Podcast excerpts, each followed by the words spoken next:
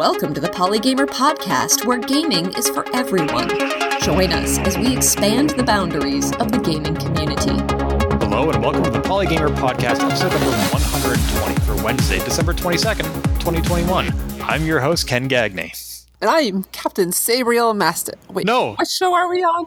Wrong podcast. Wrong podcast.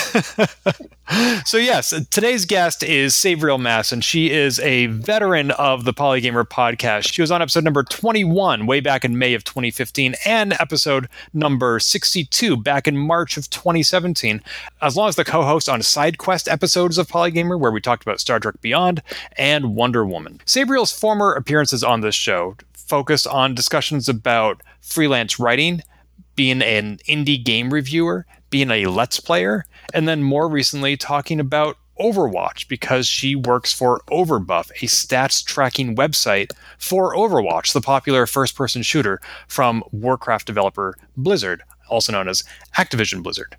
It has been almost five years since Sabriel has been on the show to talk about her accomplishments, and a lot has changed both in the gaming landscape and in her diverse portfolio of accomplishments. So I thought it'd be a great opportunity to bring back to the show Sabriel Maston, who is also my co host on the Transporter Lock podcast, which we launched four years ago in the time since her last appearance on Polygamer. So, Sabriel, welcome back to Polygamer. Thank you, thank you. And as you're listing all the things we talked about in the past, I'm thinking one of these days I'm going to figure out what I want to be when I grow up. the most interesting people I know don't know what they want to be when they grow up. I think there is some statistic out there that you have like five career changes in your life. I'm making that number up, but I totally believe it. And I'm looking forward to all of your careers because they're all so fascinating. Sabriel, you do so much fun, cool stuff. As I just mentioned, Overwatch, Dungeons and Dragons, Let's Playing. How many of the things from when you were on the show originally, almost seven years ago, do you still do? Are you a Let's Player? Are you an indie game reviewer? Uh, I do not review indie games anymore unless I happen to play one and talk about it on the Twitter. I'll write once in a while still. Not as much as I did then, but still do that here. Be it usually about video games, but I, have started dabbling in writing material for Dungeons and Dragons to sell. And then there's some new things that we're going to start talking about as well. Yes, and that's very exciting. I love Dungeons and Dragons. I admit I love the idea of Dungeons and Dragons. I don't play it myself, but I had Amanda on the show, our mutual friend, to talk about DMing as a librarian. And I understand you're also is it do you prefer the term DM or GM? I mean, I use DM, but I haven't really thought about a preference, to be honest. Mm-hmm. Uh, when people ask me, I will say I'm a dungeon mistress. Mm, I like it. and that is fifth edition Dungeons and Dragons. Yeah, actually, um, I have tried to run some old editions before, and some of the players loved it, and some of the players did not. But um, we can dive into that if you want to talk about it. But uh, uh, no, the thing is, usually you run the current stuff, How old is old? one E and two E, which are from the late seventies, early eighties. So second edition is what I grew up with. Of course, as you know, we called it Advanced Dungeons and Dragons. Mm-hmm, mm-hmm. uh, which is so funny. The AD&D. I, I guess they dropped that because it was a little intimidating for people who want to get into it. They're like, wait, where's basic Dungeons and Dragons? I want to start at the at the beginner. Yeah, well, I mean, I had this group online who have been playing 5e for quite a while. That's what they call 5th edition. And I said, Do you want to try one of these old ones? And because I think it'd be kind of neat to see, you know, the roots of the game. Mm-hmm. And uh, a few of them were like, oh, All right, yeah, let's do this. And we had three players one afternoon, had a blast. Huh. And if, um, but we also didn't take it seriously. And we know that Gary Gygax was very problematic, and we know, we understood all this stuff, but we just played along with it, had fun, and we tried to tell these other people who were kind of poo pooing on the idea and who didn't want to play before. And like we had a blast. Like, okay, I guess we'll try it. but those people didn't really seem to be really in it, into it, into it as we were, and so uh, they did not have as much fun as we did. But uh, they were still good times, and it's good to show them where the game or how far the game had evolved in 30 40 years it was a fun little trip I like your use of the word evolve because that doesn't necessarily mean improvement. It means changing to adapt to one's environment. And there are still people out there who prefer the older edition because they think that's better, but that may be indicative of the era in which they grew up playing it. Oh yeah, like, there's still like uh, what's it called? OS, um, OS uh, old school revival, OSR. Uh, people will still maybe they don't play AD&D or, or just specifically a game called Dungeons and Dragons, but they play a game that's basically the same thing, where they have the old style type of rules, the uh, similar things like that, where it's kind of like the generic version of D&D, but it's D&D still, just maybe different names for abilities and stuff like that. Um, but people, a lot of older people usually, like to play those old classics um, or under those old rules. I mean, that's how I first started playing D and D. Was second edition, maybe a little bit first edition. For somebody who is familiar with one edition, is it difficult to transition to another one, or is it basically like starting over and learning a whole new game? Uh, it's starting over. Mm. Fourth edition and fifth edition are the closest, but even them uh, and third, third and up are the closest to each other, but still they are also drastically different from each other. Um, I mean, one of the big things is the D20 system. Back in the day, you may have heard of the word THAC0. To hit armor class zero. Yes. Uh, back then, fifth, let's just say fifth edition and fourth edition and third edition all had uh, you roll a d20 and you add modifiers to increase your score, like a plus two in uh, your attacker, plus two to dex. Well, back then in first and second edition, your THAC0, which meant um, you roll your d20, you roll a 15, you got a 15, but then you do like subtraction with your modifiers and all this weird math that it makes sense when you play the game, but it was a complicated way to calculate things out like that. Uh, it was basically the same concept, but just a much more convol- complicated and convoluted method to get there. Well, I think that stemmed from the fact that in those early editions, a lower armor class number was better. So if you were buck naked, you had an armor class of 10. And if you had plate mail, you had an armor class of zero. And mm-hmm. that was a little backwards. Yep. I mean, I see where they get all this stuff from. It's just, um, like I said, a more convoluted way to go about it. And uh, the game is much more friendly to newbies now. Talking about where Dungeon Dragons came from and all the various iterations, I was recently reading the book Game Wizards by Jon Peterson, published earlier this year by MIT Press. And it is a rather academic look at almost the business side of Dungeon Dragons and how TSR was formed by Gary Gygax and Dave Arneson, the co inventor of Dungeon Dragons. Like most stuff from MIT Press, I found it a little dry and it wasn't looking at the inspirations for the gameplay, like why are elves this way or where have dragons come from, etc. But as you can imagine, Gary Gygax is also a main character in this book. He's also the subject of a documentary that I backed on Kickstarter. Haven't seen the documentary yet because it hasn't come out, but you did mention that he is a problematic individual. Don't want to go too much into that, but for those who are unfamiliar with that aspect of the co-creator of D&D, can you give us a little bit more color? Okay, the very basic version of it. White guy in the Midwest who didn't see as much of the world as, uh, you know, there's the trope of white nerd, white cishet nerd. I mean, that kind of applies to him. And I don't think anything was, I don't think most of the things that he created was of ill intent, but uh, it didn't age well. How about that? Uh, and so problematic in that way. I see. Because usually when I hear problematic, I think of somebody who was abusive to people. Yeah, you're right. Uh, maybe I could have chosen a better word.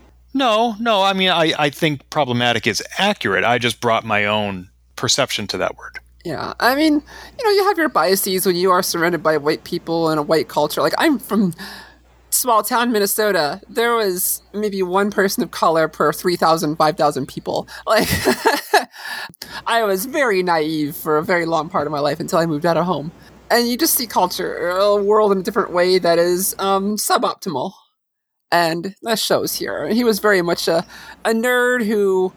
I think he was well meaning and very logical, but it just did not age well. It was not good for the time, but it did not age well. Sure. You know, there that, that saying, he knows not what he does. And uh, he never had the experience that you and I have had of being able to travel to other places and meet people. But I do know that over the last 10, 20 years, Dungeons and Dragons has tried to be more inclusive in their illustrations and in the examples they give in the rule books, where it's not all bearded white barbarians mm-hmm. bashing down doors. Exactly. I mean, he also didn't think any women were interested in D and D beyond fleeting interest. So like, women don't play D and D. I mean, he had this kind of of mentality through even through his forum posting in the early 2000s before he died.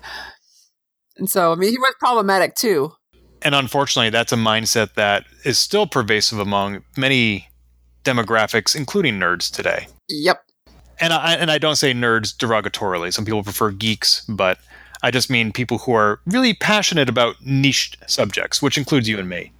I remember, like in the late '90s, there was definitely a "quote unquote" difference between nerds and geeks and dweebs, and maybe dweebs is still "quote unquote" bad thing to be, but you wanted to be a geek, not a nerd, you know. And now I'm just like, whatever. We're all geeks and nerds, and we just love our fandoms. Uh, that's cool. As long as you're nice about it and not a gatekeeper, it's cool. Yeah, my own personal definition is you don't know somebody is a geek until you happen to touch upon the topic that they are really passionate about. Yes. Uh, anyway, but again, uh, that is not meant as a judgment or a criticism, especially on Polygamer, where we are open to all passions here. So, anyway, you are a dungeon mistress, but you started as a player. You know what? You can call me DM. I call me dungeon mistress now that I hear it comes out of your mouth. I mean, no matter how good friends we are, I think you're right on this one. so you are a DM. How long were you a player before you decided to leap behind the DM screen? All right, so I played D and D when I was uh, junior high, high school. Didn't really play much. Oh, actually, there's one incident I'll get into. Um, more or less, there was probably a good 15, 20 year gap where I didn't play. I had no idea what fifth edition even was. Um, but I've been playing for seven years now, six years, give or take. Um, person I was seeing at the time was like, "Hey, I see they're running Dungeons and Dragons at the comic shop downtown. You want to go play?" I'm like, sure. I haven't played this forever. And get there, we had a good time. We played D and D. It turned out to be a thing called Adventurers League. It was an organized play, and I thought it was just gonna be a one night thing. And then uh, at the end of the night, DM was like, "All right, see you next week," and I was like, "All right, guess I'm made a commitment, and I'm." But I had fun, so I'm all for it. And playing since I started DMing like a year or two later. I like being the dungeon master. I like running the show. I like being the I consider storyteller of a shared experience, and I like that aspect of it a lot. That seems like a rather fast transition from player to DM, only a year or two. Part of me is I like knowing how things worked. When playing D and D, I like to know like why X thing happened or what's behind the next door. But I wanted to know kind of behind the scenes from like the DM point of view, and I, I was good and never would look ahead of the adventure we were playing because I know that's, nope, that's that was beyond the scope of me. But um, I did want to start running other adventures, and so I want to see like how adventures are written, how do DMs know what they even know, and how do you run this thing? And I just love, love knowing how things work, and that's kind of like why I jumped to the DM spot. And D and D has a uh, what's the word I'm looking for? De- no, deluge is a lot, right? The opposite of a, a scarce number of DMs drought is probably there's not as not as many DMs as there are players. And but I since I like knowing how things work and I want to give it a shot, like, hey, I'm gonna run something. So I did. I mean, sometimes DMing is the person's first experience with D and D. Mine it was just second, and but I love it. So, just to be specific, was there an occasion you were rising to where there were players looking for a DM and there wasn't one? At first, no, I wanted to try it, give it a shot, and I did for a few weeks. Then all of a sudden, like a new book dropped, and the store I was playing at was like, "Hey, we need DMs. Here we go, Bree. You can DM tonight. Here's a free book." Okay, I guess I'm DMing tonight, and so uh, it was out of necessity, but I was already showing interest in it and doing it, and so uh, and ran a hardcover, which is one of the official published adventures, um, for a good nine, ten months or so, and uh, loved it. Is that what some of us would call a module? You know what? I used to use these terms too, but no. Uh, campaign is what. In the old days, it was probably closer to a campaign. A module usually meant like a one-off adventure, uh, where a campaign usually meant like a series of adventures that were all tied to each other. And nowadays, they call it usually like a hardcover. Gotcha. Okay, yeah, that is the distinction I would use too. I remember growing up with Keep on the Borderlands and the Isle of Dread as Yep. modules and trying to figure out how to string those together so that you could keep playing the same characters and thus make it into a campaign. Yeah. You started off, as you said, playing six or seven years ago, you made the leap behind the DM screen a year or two later, which means you were playing as the DM before the pandemic. Clearly, Mm-hmm. that has changed things the last two years. Were, have you been able to maintain your gaming group? Yeah. Uh. So so right when the pandemic hit, I had started a new campaign, and like, oh crap, we can't meet together anymore. Like, it literally just started like two three weeks before we realized like, okay, we got to play at home now. And that group lasted for about a month or two, but I had two players who were uh, less, let's say, suboptimal in attendance and telling us if they're going to show up or not. And so that that one little fizzled, but that's okay. We didn't get too far into it, and then I realized like, well, with online play, I am not limited to the people I can scrounge up locally here in Fargo. I can pull from all over the world, and so I did. I have one player locally still, and uh, the rest were a bunch of friends who I'd known online and close people, and we've been playing since. We've been playing, gosh, I guess since then we've, we're in a campaign that more or less started the summer of the pandemic. We're nearing the well, what's the word I'm looking for? I don't say end of the campaign, but we're nearing the main story that kicked off that campaign. And whether we'll continue or not, it's up to the players. But for a year and a half, we're getting there. Wow. So when you draw players from all around the world, do they already know each other? Uh, some of these didn't.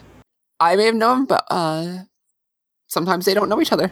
So they come in here and uh, have a little meet and just start basically learn each other and meet each other as we play. Does that make teamwork harder when you're meeting each other for the first time in a fantasy setting like that? Ah, see, when it comes to like, uh, I have my roots in 5e in Adventurers League, the organized play, where you the expectation is you just show up and play with whoever shows up. Adventurers League is meant to be that way. It's pl- drop and play. You bring a character that's within the parameters of the uh, organization organizational thing, uh, so you're all roughly equal power level, and uh, plug and play and just play with the people you're at, and you're, you're just if you're good with uh talking and you know hanging up that's no problem at all. At first it's usually like rudimentary things like what should we do? What should we do? And as over time as you learn each other you know you start learning players how they run how they work. You find out like what interests them either be it in mechanics or lore. And uh eventually you know you start building these usually some friendships there. Or even even if it's not like close friendships you know you you get to know each other pretty well, especially when you play 100 sessions or so, however long it's been. And how do they coordinate what characters to play? Because everybody wants to bring their own character to the table, but you still have to have some decisions about, well, we need at least one healer, we need at least one Ah. tank, etc. No, no. No? Maybe some people will tell you that, but fifth edition is also a little different. But I tell players, like, play what you want. I will worry about the balance to me on how deadly this is. Because fifth edition is a system set up for, while you can heal in combat, it's meant to be more of a beat the crap out of the enemies as quickly as you can and heal up afterwards, if, if it's possible. Uh, you might do some triage in combat, but uh, it's all about action action economy and trying to make sure there's fewer enemies so you have more you want more people doing more actions on your side versus uh people doing actions on their side That's true because I'm thinking, I know this is a really outdated example, but the original Final Fantasy on 8 bit Nintendo, like you want to have like a fighter, a thief, a black mage, and a white mage. Or you can just have four white mages and play the game on the hardest difficulty setting. but one of the reasons that's difficult is because the game does not adapt to your party composition, whereas you, as the DM, can be more dynamic and can adjust the encounters accordingly. exactly like i mean dungeons and dragons doesn't have a pure concept of tank like we think of it in the video game sense you have some people who can maybe draw attention maybe logically it makes sense for some things to attack them but like i'm like no play in a setting where people are a little smarter than that they know to as the term is geek the mage go after the casters but then they do that too they know to go after the casters so I run monsters a little bit more intelligently, like just this person hit me for the most hit points, therefore I must focus on them. Ah, We were talking earlier about geek versus nerd. There's apparently yet another definition of geek there. I, you know, I don't. This is from when I my short time playing Shadowrun. The phrase is "geek the mage," where you just go after the caster. You focus fire the caster. Today I learned a new word. Uh, yep, geek. It's a new word. my group, when we switched to online play, are like, okay, what form are we going to take to do this in? There are a number of services online, like Roll20 or Forge something, for, uh, Forge uh, V. Uh, yeah, it's right there. But uh, anyway, um, a lot of online battle mats and systems that are meant to help facilitate online play by bringing all the players under one banner. Like, use our chat room, use our video service. Forge Foundry, uh, something like that's close. But anyway, and I was like, well, we can try this, but these all cost money, of course. And um, like, how much do we want to invest in this? How long is this pandemic going to go on? If we just all huddle up for two weeks, we can all go back to playing in a few weeks. Uh, ha ha ha. How naive we were. Yep. Uh, but uh, and so we played around with trying to figure out different services, and what we just ultimately settled on was the chat platform Discord. Mm-hmm. And um, because of the pandemic, necessity being the mother of invention, or people just being bored, people have made free versions of like online battle mats if we ever need them.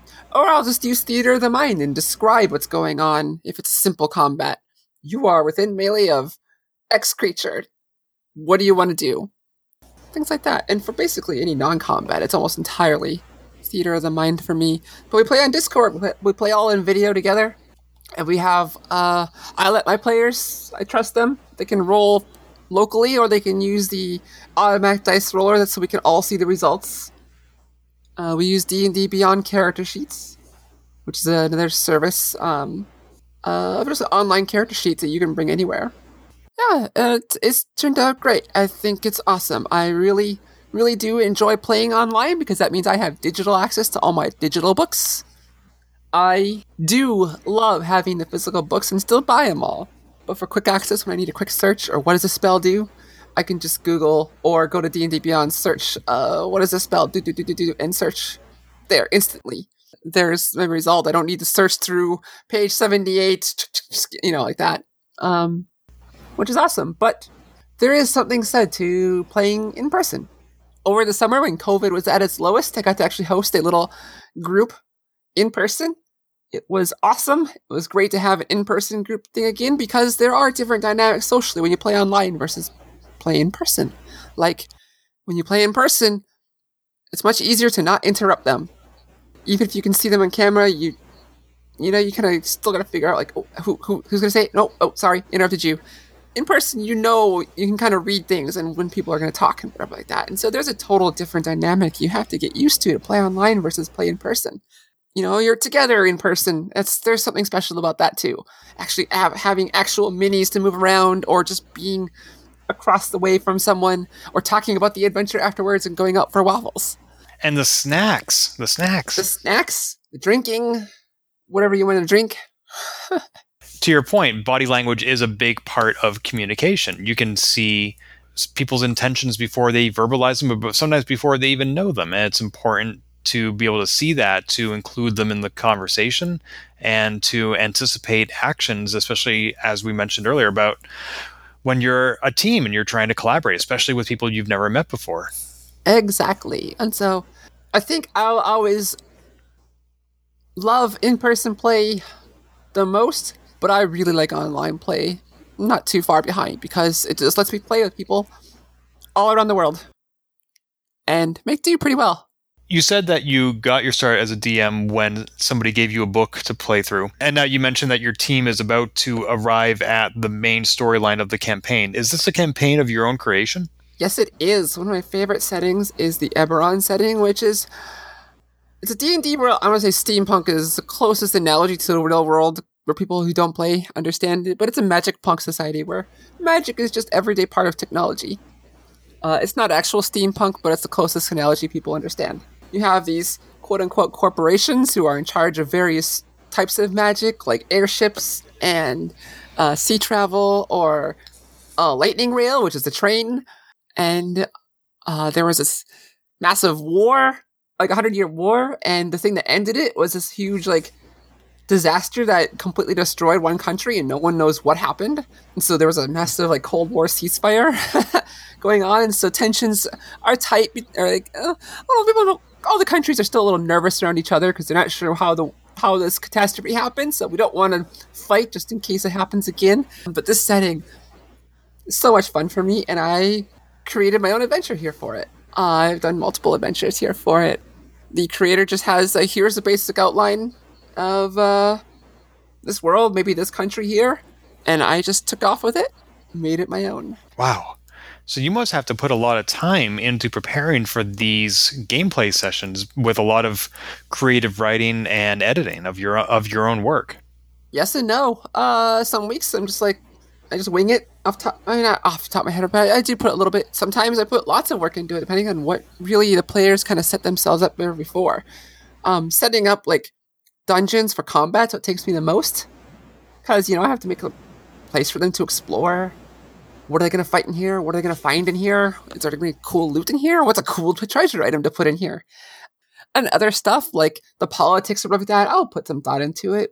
Uh, but ultimately, it's player led. What are they going to do? How are they going to interact with it? Right now, one of the players is uh, their backstory was they have the soul of their evil dead aunt in them, and they made that a year and a half ago. And player led thing, like, hey, a year and a half later, like, we should try to get that out of you. And she's like, yeah, we should. And so I just had to make a whole new adventure in a whole other part of the world where they can try to get this other soul out of her. I love that part of D and D. There's no like no guidance on how that happens, so I have to invent it, and it's so much fun for me. I love it. Have you ever taken an improv class? Nope. Huh.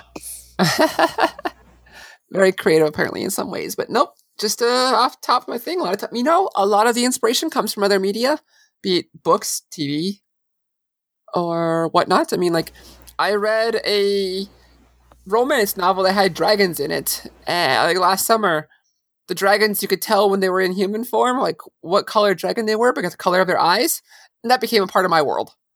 And it's like that is really cool. And my players like now when they look at people, they see someone's kind of acting weird. They look at the eyes of the person they're talking to to see what color they are, and they have a lot of fun with that. That's really cool how you get to synthesize. I attended a conference a couple years ago where they said that if you are in a creative field, you should spend at least 20% of your time consuming content. Oh, gotcha. Because you need to know not only what the landscape is into which you're going to be putting your own work, but you also need to seek sources for inspiration. And that doesn't mean borrowing and stealing other ideas so that nothing that you create is original. It just means you know figuring out what works and what doesn't so that you can iterate and improve upon it. Absolutely. Uh i mean like right now there my players are in this world where like literally nothing bad happens. Like there are no nefarious plots no nothing. They're basically in i don't want to say heaven but they're in a plane of existence where it is just everything is perfect and good in, in every way uh and trying to make it an adventure where there's still danger in that kind of world is really fascinating and fun challenge, and they have loved it, and they're almost out of there. But yeah, uh, consume other media. Uh, consuming other media is one of the huge thing of being the creative life. And would you say that a lot of your inspiration comes from any particular medium? Like, are Mm. are you watching TV, watching movies, reading comic books, playing video games, all of the above? I mean, hmm, I couldn't tell you exact percentage, but like, I this is like the third campaign I've run in this setting. The first one, loosely based on the like, if you've ever watched Agent Carter, loosely based on the bomb things that were there. Uh, there was a plot to destroy a, a city with uh bombs. But I just watched. I was watching Agent Carter, and I'm like, this plot is pretty cool. I'm going to try to steal it. And so I, or not steal it, but, but I'm going to borrow it. And I adapted it to my own thing. Um, the idea of that there were an evil plot, evil, you know, masterminds putting bombs around the city was all mine, but just got the inspiration. I got the juices flowing. Here, uh, I started this campaign off with, I wanted to start the, the um, I got the idea watching something on YouTube of, um, trying to get players to, will they question the status quo or not? And so I set up a thing where, will they help the crown or will they help this quote unquote terrorist group, um, fight the crown? Uh, that was the whole premise of what this thing. I didn't know how that was going to look, but I created two factions: the royalty and this other group who are at odds. Who does the who do the group side with?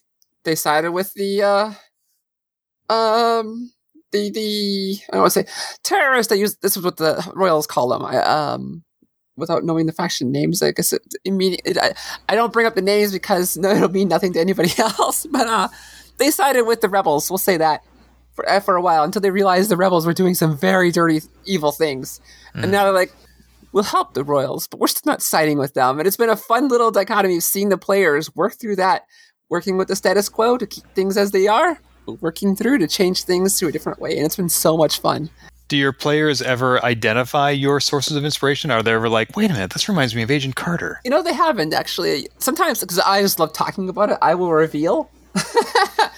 but uh, a lot of people will say, like, don't ever do that. But I, I love telling. I like how showing how uh, things work. I like looking how things work. And so I like how telling how things work behind the scenes as well. Now, your first appearance on the Polygamer podcast, we talked a lot about your freelance writing, which we alluded to earlier, and I understand that now within this new hobby of D and D, you have taken on the role also of freelance editing. Is that correct? Yes. So my old job, uh, working in an office, was doing a lot of editing type work for lawyers on very boring legal documents, and uh, I quit that job in 2016 or so. It took me five years to think, hey I could put those skills to use and help creatives.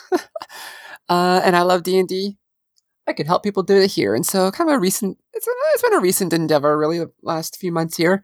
But um, so yeah, I'm starting working with other writers on their D and D projects, and um, helping mold them into adventures or supplements or whatever that uh, they will be selling or do sell to other people. And I have been loving it. It's been fun working on the creative side of editing instead of the dry lawyer side of editing.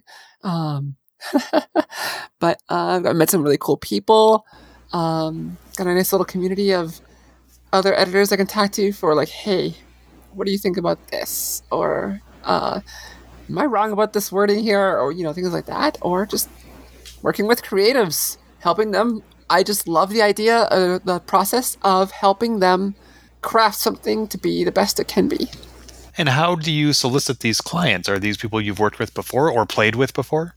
One, I mean, so, some some are friends, some are people. There's a there's discords out there, especially DM's creator or DM's Guild, the website, uh, creators Discord, um, where people will have that is like, hey, I'm looking for an editor, I'm looking for a writer, and so that's where I first got a few of my clients, and I've had people just reach out to me like, hey, can you help me with this? This, I'm like, sure. And there we go. And what kind of editing are we talking about? We're talking about like punctuation and grammar? Are we talking about like actual gameplay where you're coming back with feedback such as this monster is too high a level? Uh, it runs the whole gambit, but it ultimately depends on what they need. But I tend to go through the basics of developmental editing. Hey, like this is not working. This makes no sense to your story. This paragraph con- contradicts this other paragraph here. To um, line editing, like line editing, like here, um, I'm going to make this sentence actually word much gooder. And then at the end, proofreading, make sure punctuation and whatnot is precise. Um, well, it depends on need and how much they want to spend. Most people so far have just asked for the whole gambit of like, help me make this adventure make sense. And because I've been playing for seven years in the current iteration, like I have, very, I think I have a really good understanding of the game uh, and how to run it what makes sense, what's the tough encounter. But part of that also is like, hey, this monster you designed, um, it doesn't match the stats that you created for it. Or this is a little tough for this adventure. But playtesting is another thing. That's what other people do. But I can send them my best idea or suggestion for a thing like, hey, I don't think this is right, or I think you can go a little harder on this. So you're not bringing these unfinished products to a team and trying them out. No, no, that's for someone else to do. You said that you have this community of editors that you work with. That's the the DM's Guild website you mentioned. Oh, oh, th- there are some there, but I just have personal acquaintances and friends too. Oh, I see. Gotcha. But there is an editor chat there. There's a writer chat there. I mean, this place also have a couple projects that I wrote some new classes for D and D or subclasses um, for, uh, which should be coming out soon. I think they're supposed to come out a week ago, but it is out of my hands. I just made the contribution, and it's up to the the collator, I guess I don't know what the word is, um, to finally put it to paper and print it. This is actually a printed product that people will be able to buy like online or in stores? Online. Uh, it, it's just a PDF. Uh, I don't think they're actually going to go to paper, but no, they, they, DM's Guild is a website where people will put their creations on there and either give them away for free or sell them. And this person was like, "Hey, I'm writing or I'm collecting a bunch of classes, homebrew classes, under this theme. Do you want to contribute?" And he's like, "Here's your royalty if you do." I'm like, "Cool, sure." And I did. And uh, I know they were going to try to get that published like last weekend. But I don't think it's out yet. But anyway, I have a couple cool classes, subclasses out there I think are neat. You know, I don't think he did any playtesting before he's going to publish, so I'm a little nervous about that. And I think I'm gonna have to do that myself and just send him edits and saying, "Hey, change X, Y, Z in the future here." well, that's one of the nice things about a PDF is it's very easy to iterate upon and release new versions. Exactly. Uh, I'm just a little nervous about it. Just like publishing it as is, and like, oh gosh, uh, no, but okay. Yep. Well, that's exciting. I'm looking forward to finding it. And you said it'll be on the DM's Guild website. Yeah, and when, when it does get eventually published, I'll put it on my website. You can find that at sabriel.me. I'll repeat that again at the end of the podcast, I'm sure. Mm-hmm. Or maybe I've linked. I can I also have the, the uh, domain sabriel.game. I don't remember if that goes to my Twitter yet or if that goes to my website, but my Twitter links to my website, so it doesn't really matter. I just really dig this being how it feels nice to feel be creative again and um and maybe make a little bu- few bucks on the side but for me i do it for me. I do it for me. And I, i'm really enjoying it. You mentioned that there are multiple different kinds of editing developmental line editing copy editing etc can you give a broad estimate for what those various services would cost somebody?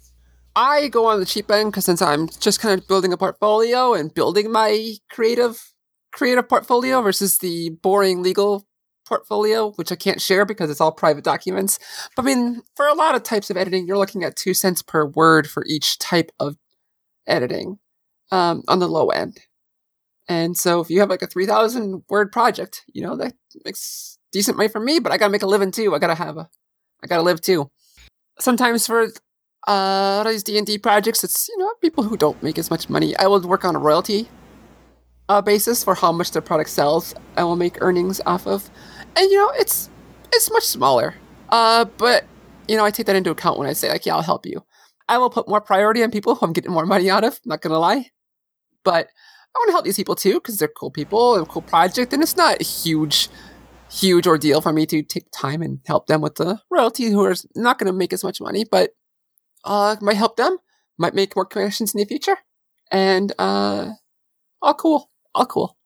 Well, I think the most interesting part of that answer to for me was there are multiple ways to charge for a project. There is a flat fee, there's an hourly fee, and in your case, you're charging per the word. And I think that makes a lot of sense because some people read and edit quickly, and if you're getting paid by the hour, that's not fair to them. But this is more dependent on the size of the project, not necessarily what it'll take you to edit it. I mean, there is clearly a correlation there, but it's going to vary. So I think this is a more consistent way to charge across multiple editors. Right. I mean, some people need more help than others. yes. And so there can be difference there too. But um, in general, yeah. I mean, those are the those are the basics. Those are the basics. We'll yeah. I mean, I mean, two different people could send you different 3,000 word manuscripts. And one person you might write back and say, This is flawless. You just forgot this one comma. And the other person you might write back and say, This is fundamentally flawed and you need to go back to the drawing board. And you're going to get paid the same for either one. Right. And, you know, but I like that. And I even have one person I've worked with with multiple projects. Like, I can already see a huge improvement in their writing because they they know how I'm going to say like, hey, I will just highlight a paragraph and just say fix or shorten. I don't have to say like what about it, or I'll just say simplify, and they're like, okay, you're right, and then they'll start over and do it again. Yep. I am an editor as well of the magazine Juiced.GS, and one of my goals when working with my staff of freelance and volunteer writers is not just to make better writing, but to make better writers, because in exactly. the long term, that's a better investment in my time. Exactly. Exactly you're in the unique position of not only producing your own work for your players to play in with your campaign in Eberron, but also editing other people's work. And we were talking about inspiration. Clearly, you don't want to engage in intellectual property theft, but do you ever read somebody's work and say, gee, I wish I'd thought of that? uh, you know, it hasn't come up specifically like that before, but no, actually, that hasn't come up yet. But I mean, heck, I am going to run one of the adventures I helped edit this in this coming week with some uh on my online. We're doing a little Christmas break from our campaign for a week, and I'm like, hey, we're gonna run this one that's loosely based. On, I said one shot. It's loosely based on the TV show uh, Taskmaster, but it's d and D version of it, where the players are just set up in in quote unquote uh, live studio audience, and they have to complete tasks and um, but be creative because you know your character sheet is your tool set. And so, how do I do that? And so, uh, I think it's going to be fun for them. And what about going the other direction? As I said, you create your own work. Do you hire editors, or since you are an editor, do you do your own work? Uh oh, I mean, all the stuff I create at this point, uh, for the most part, is uh stuff that never goes out into the real world. It's just my players see. Uh, I do have like one project I made, and uh, I published it like a year ago before I really knew wizard style and wizards of the Wizards of the Coast type things, or uh, you know, editing at a higher level of creative. So I'm going back to rework them, but um, I haven't created a project to sell yet that would warrant an editor yet. How about that? To sell, to sell. When you say that you published something before you were familiar with Wizard standards, to what degree do Wizards standards matter unless they're the ones publishing your work? Uh, well, I they matter to me because I want to try to make it feel quote unquote real or you know official. Um, but it's not like required by any means. There's plenty of work on there that's not up to snuffs, as it were. But um, you know, I want to. Ha- I, I feel like I just want to have some degree of professionalism, especially if I'm going to say like, "Hey, I know my stuff about wizards. Uh, work with me." But then you see this old old product, an old project that doesn't quite fit up to it, and see that. What does that say about me? So I'm just gonna. Mm-hmm. I'm working on slowly going back and fixing that so it looks a little more uh, modern or up to date. And pending the release of that update, have you unpublished the original version? Oh no, but it's not for. There's. It's. It's not for free. So people who wanted to find this work online, they Oh, could. You can go to my website, sabriel.me, and the portfolio, the Shield Maiden uh, subclass for Artificer. Oh, nice. Very good. I'll include a link to that in the show notes. Uh, if you use my affiliate code, I get a pittance. and your affiliate code is on your website. Uh, no, if you just go to my, if you actually use my link specifically, the affiliate code's attached to that as the internet way of doing things. Of course, although the FCC requires that you advertise the fact that you're doing that. Okay. wink, wink. Actually, I don't think I get anything if it's a free product. Oh, well, if they use your link to go to the store to get the free product, but then in that same session they buy something, that might work. Uh, cool. That's how it works for me with Amazon and iTunes. Gotcha. So I include my affiliate code in iTunes podcast subscription links. And I, I never got a dime out of it. I was like, well, I guess people are just getting the podcast and not buying anything while they're there. And then one day I logged into my iTunes affiliate store and I realized I had never given them my bank deposit information. Oh no.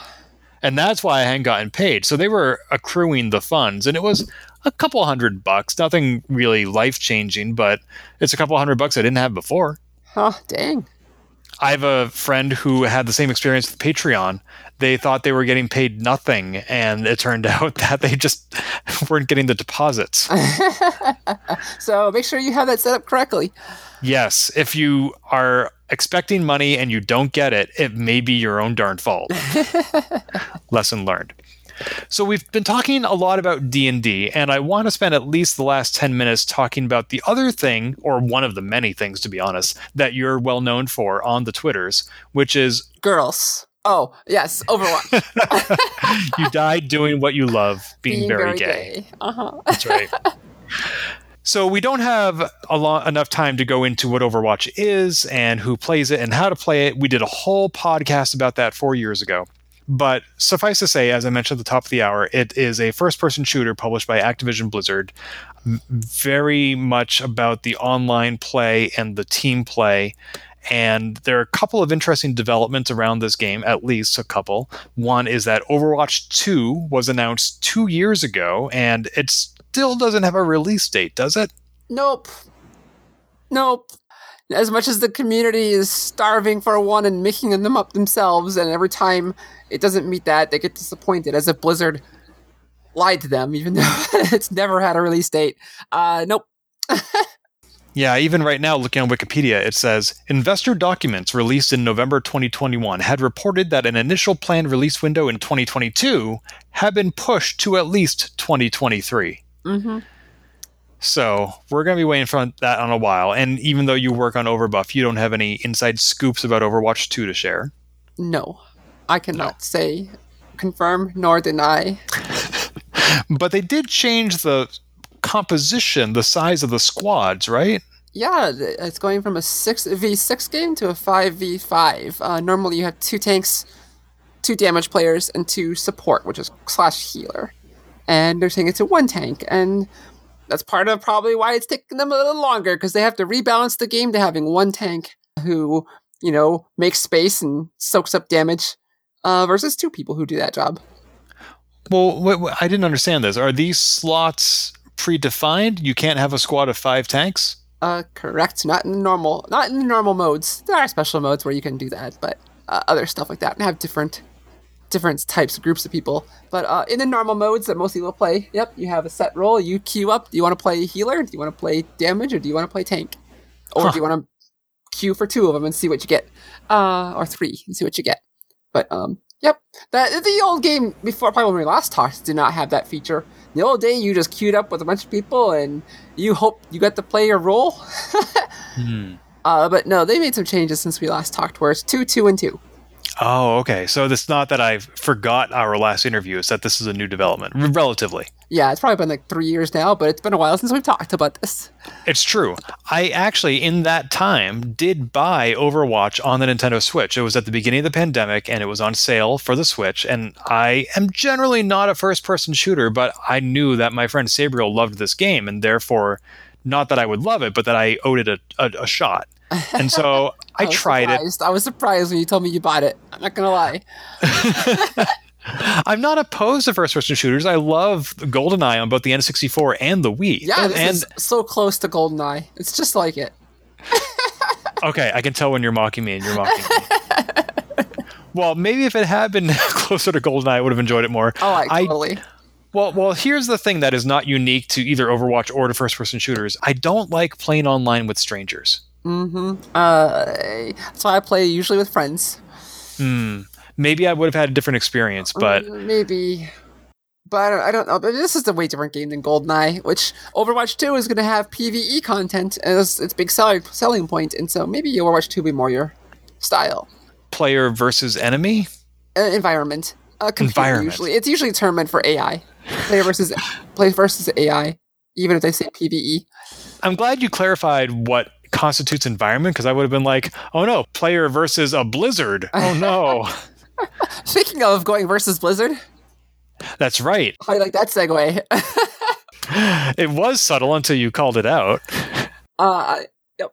Yeah, so Activision Blizzard has been in the news a lot lately for multiple sexual harassment and toxic workplace issues, which mm-hmm. have been brought both by employees and by the state of California. The legal proceedings are too numerous and complex to detail here, but there are multiple lawsuits, multiple government bodies involved and a lot of revelations about how long Blizzard has known about this and how long they have covered it up and allowed it to continue.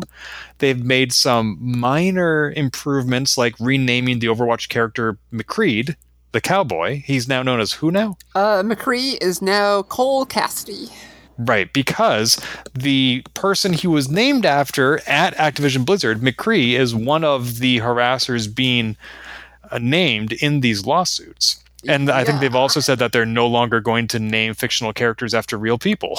uh, correct. Yes, and you know, I think that's why. Uh, actually, I am in World of Warcraft, or at least I'm pretty sure it's me but I cannot get anyone to acknowledge it because I don't. I think they don't want to have to take it out. well, there's no reason why they would ever have to because you're on the up and up. Uh, oh, I am. I, I think I am. I mean, someone probably thinks I did something to slight them. No, not you. but uh, yeah, there's an NPC in World of Warcraft named Sabriel huh. that you can fight and get her mount. With Activision Blizzard, which also publishes World of Warcraft, there have been employee walkouts uh, out of protest for this behavior. How is the Overwatch community reacting to all this news, if they are at all? Uh, online. You know what? You could say Overwatch community, but I think it's online gamers. People like we kind of talked about this on our transporter lock last week, actually, where like community online could be kind of not good, or they just want to rage for the hits and for the likes, and then don't care. Sadly, that is a lot of this here, but also where you get people who outrage and then just go on as life is normal. But sadly, that's also about all you can do. As a consumer, you can do a few things, not purchase anything anymore from this company. But who are you also hurting with that?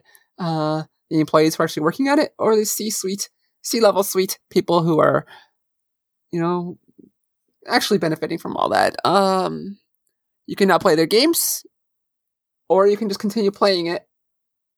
And there you go. I mean, it's hard as a consumer to really know what to do. And there's not, to some level, there's not much we can do in the Overwatch community. There's some people who have stopped playing the game.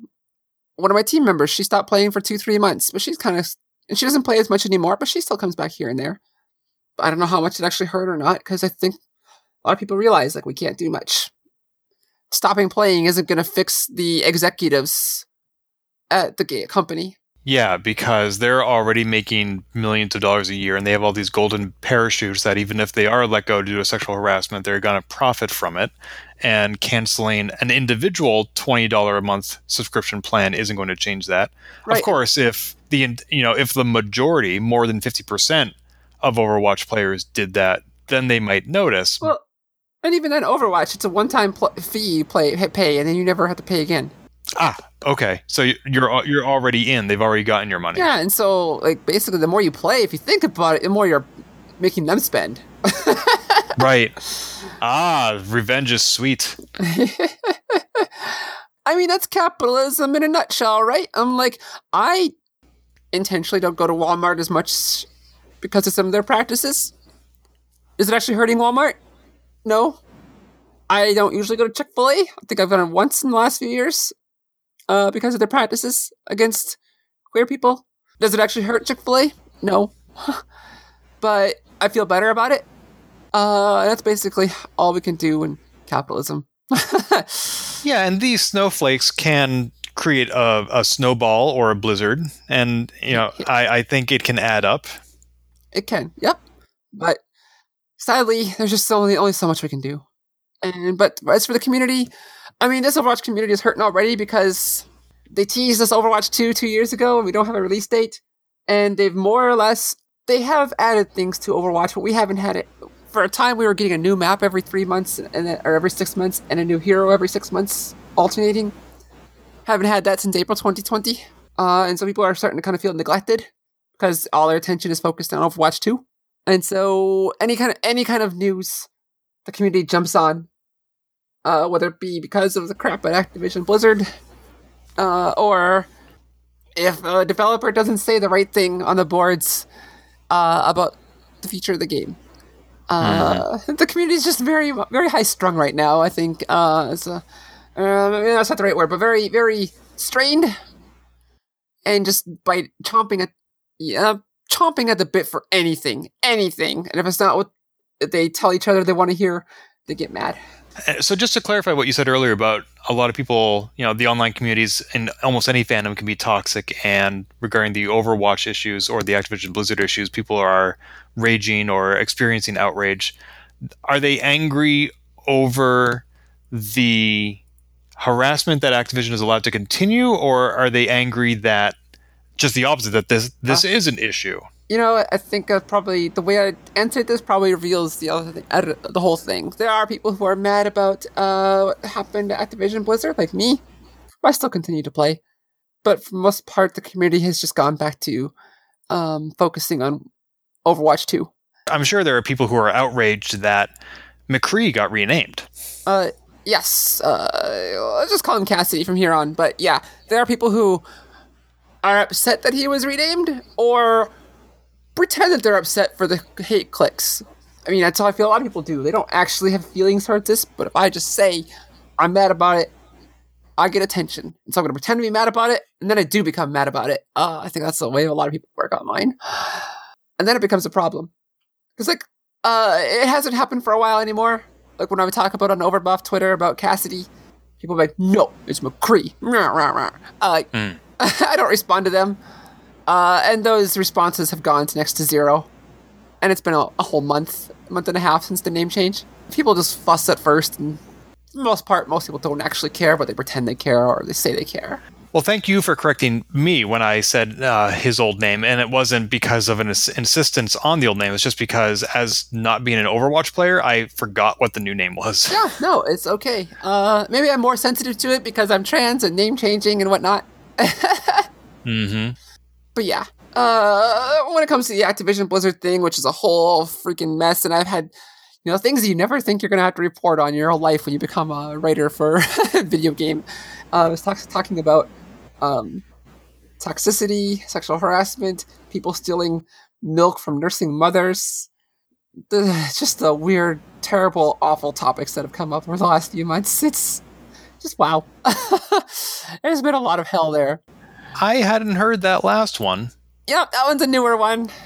Came out like a week or two ago. Oh God. Okay.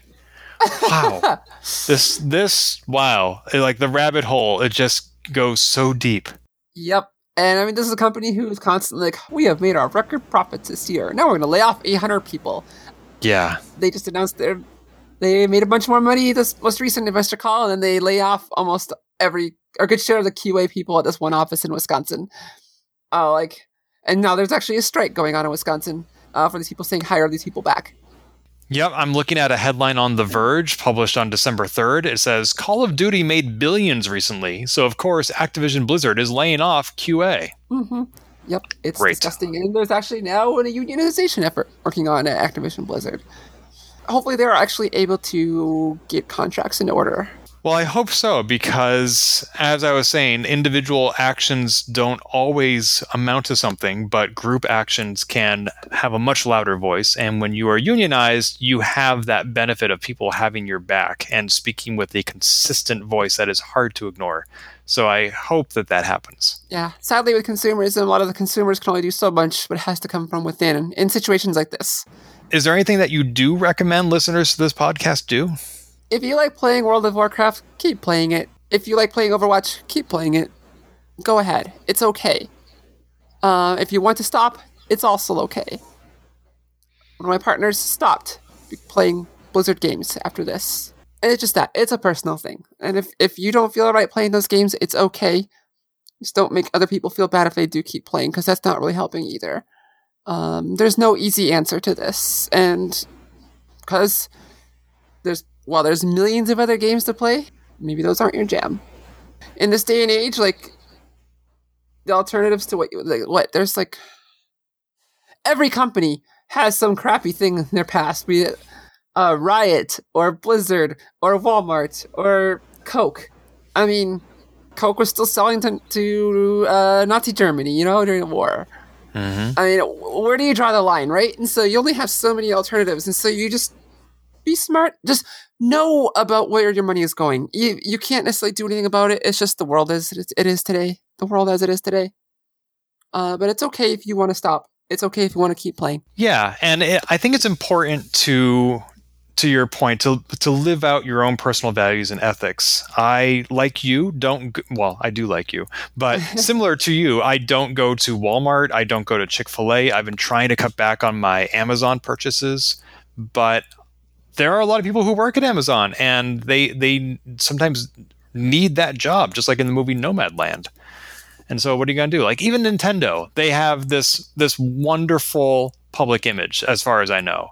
And they create all these family friendly games. But you go back five years ago, here's another headline from The Verge Nintendo fires staffer who faced sustained harassment. Yep, one of my acquaintances. Yep. Yeah. You know, and I remember that story, and it was not acceptable what they did to this person. Does that mean that I stop playing Nintendo games? Yeah.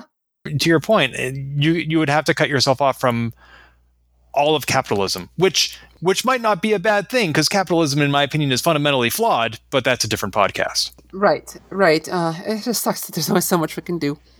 Yeah, Uh, baby steps, I guess. Uh, yeah. But you know, we can support the individuals who are standing up and making their voices known. Whether that is when people get laid off, retweeting the fact that they're looking for jobs, because you know that social networking really can make a difference, and being open to hearing different perspectives about what is happening, uh, whether it's by reading the news, listening to podcasts like Polygamer, and just not making assumptions about what is and is not happening. Uh, exactly. Yeah. Anyway, cool. Well, we have talked a lot about Dungeon Dragons and about Overwatch. We're at just about an hour. I, Sabriel, you're one of my dearest friends. We could talk for ages, and we do, especially on the Transporter Lock podcast. But I do want to wrap up here and let our listeners know where can they find you online? Yeah, uh, go to sabriel.me for my website. Go to twitter.com slash Dame Sabriel because I bought my own knighthood like any other you can also go to sabriel.gay, but apparently as we record this, for some reason it claims anything that you go to with that website is not secure. Even that's a lie. Even that's a lie. But uh sabriel.me. Twitter.com slash Dame Sabriel. And how do I become a knight? Uh you go to the on, website and buy it. I'll, if you send me a link, can I put it in the show notes? Uh yes, it's something with uh Elkinbury. It's like a gift website. It's from the UK. It's great. Cool. They bought a manor so they can and a little plot of land so they can give out knighthood. awesome. Kind of like how the Universal Life Church of Modesto, California will ordain anybody to be a reverend. That's right. I am ordained as well, but from a different thing. Awesome. So many ways to increase our stature. I love it. Yes. Well, Sabriel, I have had a pleasure chatting with you on Polygamer. Thank you so much for taking time out of your day, and I look forward to talking to you tomorrow on the Transporter Walk podcast. And seeing you in person in like a, less than a week. Until next time.